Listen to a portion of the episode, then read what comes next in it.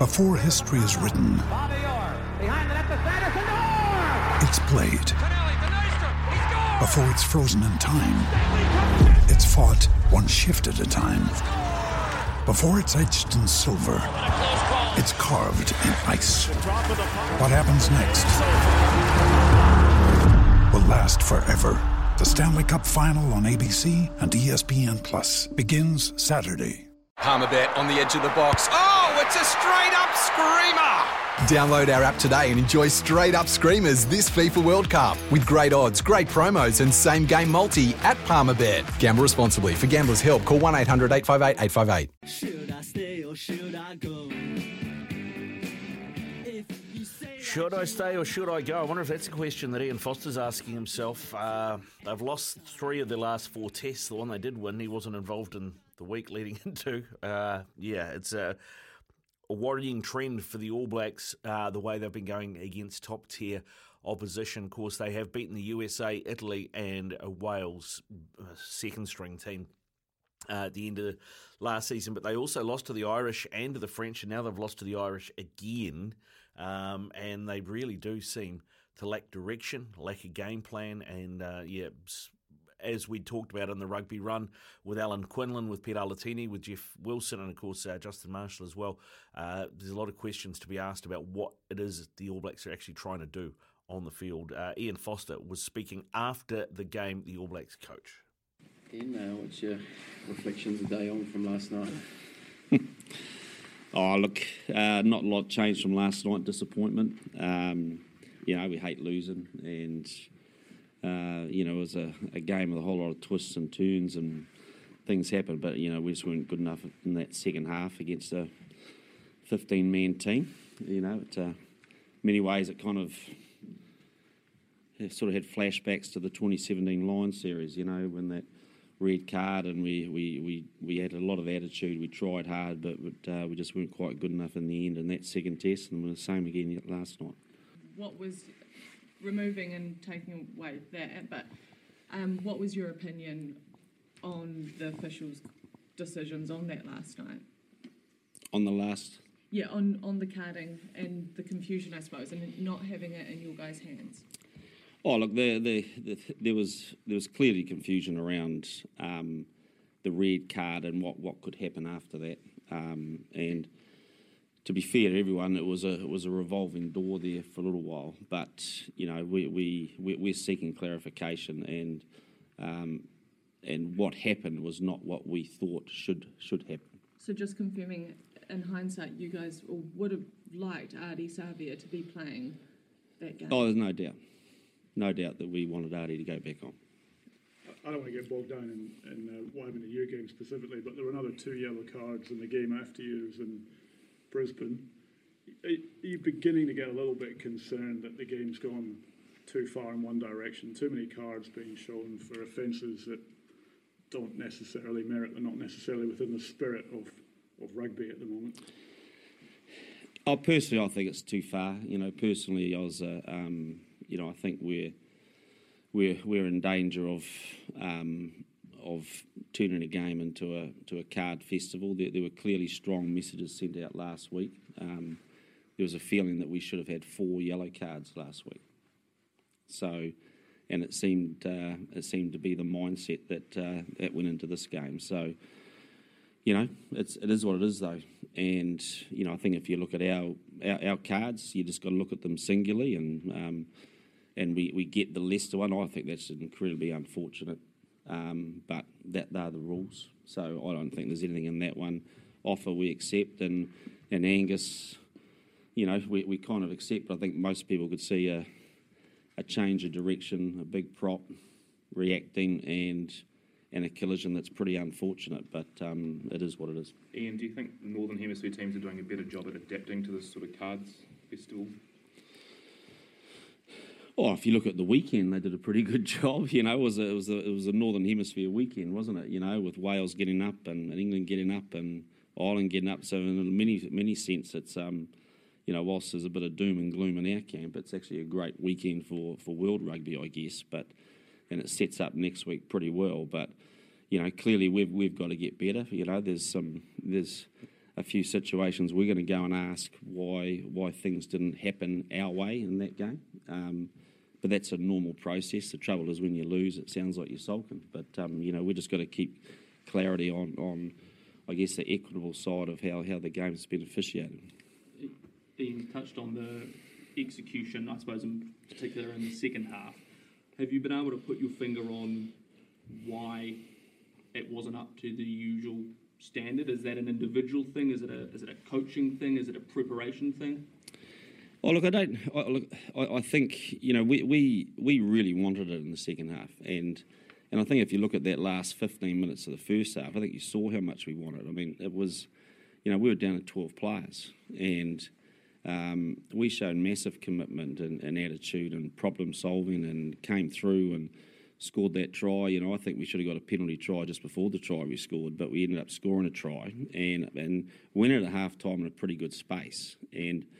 But you got 40 minutes to play, 14 versus 15 against a really well organised team, and it just I just thought our hands got hard. That was the key thing for me, is that sometimes when you get a bit tense, you want it too much, you start to snatch at the ball, and it was just some collision work and handling error that just showed probably how much we wanted it, but just not quite the smarts to trust what we do. Does this team need to find a way to be more consistent week to week? Yeah, well, we do, but consistently. How do you find that? Well, 15 on 15 will be a good start, and we haven't got a great record the last 15 years with red cards, and this, last night just reeked of the second Lions test to me in many ways, where we got a red card early, we held on and did what we needed to do, but just couldn't get across the line, and it felt like that last night. So, we got to learn, first of all, not to get red cards, and secondly, to make sure that we find a way to deal with them and not try to overplay our hand. I think you've got to get a bit more conservative when you're 14 versus 15, and we've got to perhaps get better at that. But wow, it's given us a great week, isn't it? And the fact is, whilst we're gutted, we know we got some extreme circumstances, and now we've just got to show that we're smart enough to learn. But we haven't become a bad rugby team overnight. In terms of the fitness of your squad, guys like Angus, with his head clash, can you give us a bit of an update? Caleb Clark and the like, how's your squad looking overall? The squad's. Caleb won't be right. He's just not quite there. So that's disappointing for him. Angus, he's obviously taken a pretty severe head knock. So we'll go through the protocols with him. He'll also have a judiciary thing to go through. So that probably answers that. And apart from that, there'll be some jaded players, but we'll be ready to rock and roll on it.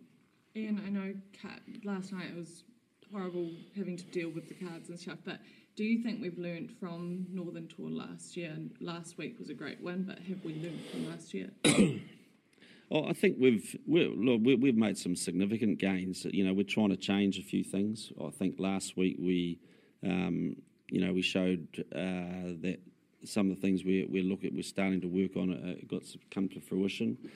This week we dealt some other cards, literally, in Test match rugby, and you don't always get what you want, and we didn't get what we wanted last night, and so how we adapt around that. So I don't think it's a true reflection of where we're at, but it's a true reflection of Test match rugby, and that we've got to be smarter, but really confident in the direction that we're tracking in the last couple of weeks. You mentioned the second Lions test. How do you approach this week to probably avoid a draw or worse? Yeah, well, try not to get a draw next week. It's we've got to, in some ways, got to utilise that, because it's it's a really good Irish team, isn't it? And there's no doubt. I mean, you've seen you've seen a couple of the top teams in the world go week in, week out, and it's been a fantastic series for us, and it's a great test for us, and so. We would have loved to have won 3-0 and I guess walked away and said, okay, we've really cemented everything. We've now got to go to Wellington and a lot of pressure on, but, mate, that's what it's all about. And it's, again, a great opportunity if we can actually climb the mountain this week and and really grow what we started at Eden Park, then we can still finish this campaign in a really good spot. Fozzie, can you remember a time when World Rugby's been this tight in terms of last week we saw Southern Hemisphere teams all win this week, Northern Hemisphere? Feels like top eight could all beat each other at any given day. Have you recalled a time quite like that? Nah, look, not like this. I think it's, you know, it's kind of what everyone wanted, except we didn't want it. And so it's the fact is there's some strong teams out there. And look, I know we, you know, our fans and that we hate losing and it hurts like anything. And it's. But, you know, we've got a lot of belief inside this camp. We still want to be number one. I mean, you look at last night, I think if we'd won and with Wales, we might have even gone to number one in the world. That's how tight it is, you know. But the reality is that we've got a bit of growth to do. We know that. And we've got some players who are learning quick. And there's no room for error, you know, when you're playing Ireland. Then you've got a couple against South Africa. So, but... you know, I've stated right at the start, that's what this team needs right now. And I know it's hurting, but we'll get there. Paul, do you want to jump in? And is Sam Whitelock going to be available this weekend? Because I think you made no secret of the fact that, you know, Scott Barrett would have been six if he would have been available. Yeah, well, Sam, you know, as per the protocols, he can train early this week. And then I think gets tested on the 12th day but the signs are looking really good for him. And is Tupo rejoining the squad? Tupo? Yeah. Right. Yes. Yeah, you know, he's... I think he gets out of isolation later today. And so we'll assess him and he'll join up with us either tonight or tomorrow morning. Last question, guys. Mm-hmm. Ian, do you think that we have the right skill set for the physicality of these Northern Hemisphere teams? Yeah, I do.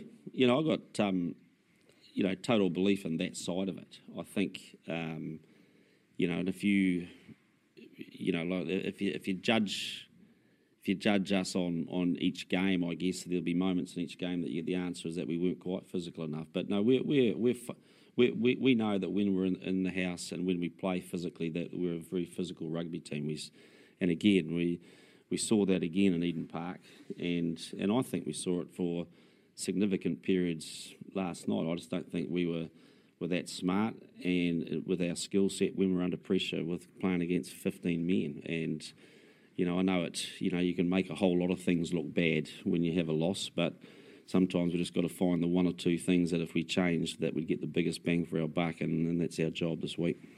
So there you go, that is Ian Foster. He was speaking today at a press conference about the loss last night. Yeah, and I mean, to me, if you, was it last year, end of last year, you know, he was sort of making comparisons between the All Blacks having lost 3 and drawn 1 game in that season and saying, oh, well, you know, the Australians lost this many and the South Africans lost this many. And it's like, yeah, but you're the All Blacks, right? And we had those, you know, we talked about that at the time. We're the All Blacks. We're supposed to be the number one team in the world. We shouldn't be comparing ourselves to anybody. We're the ones that set the standards, but that's not happening at the moment. And listening to that again, you know, sort of trying to go down the whole great weekend for World Rugby, great weekend for the Northern Hemisphere, and then talking about other teams' results feels like that's making excuses to me. It's Tyre Power's Big Footy Final Sale. To kick things off, you can get the power to buy 3 and get 1 free on selected Toyo passenger car and SUV tyres. Tyre Power's Big Footy Final Sale can't last. Visit tyrepower.com.au now.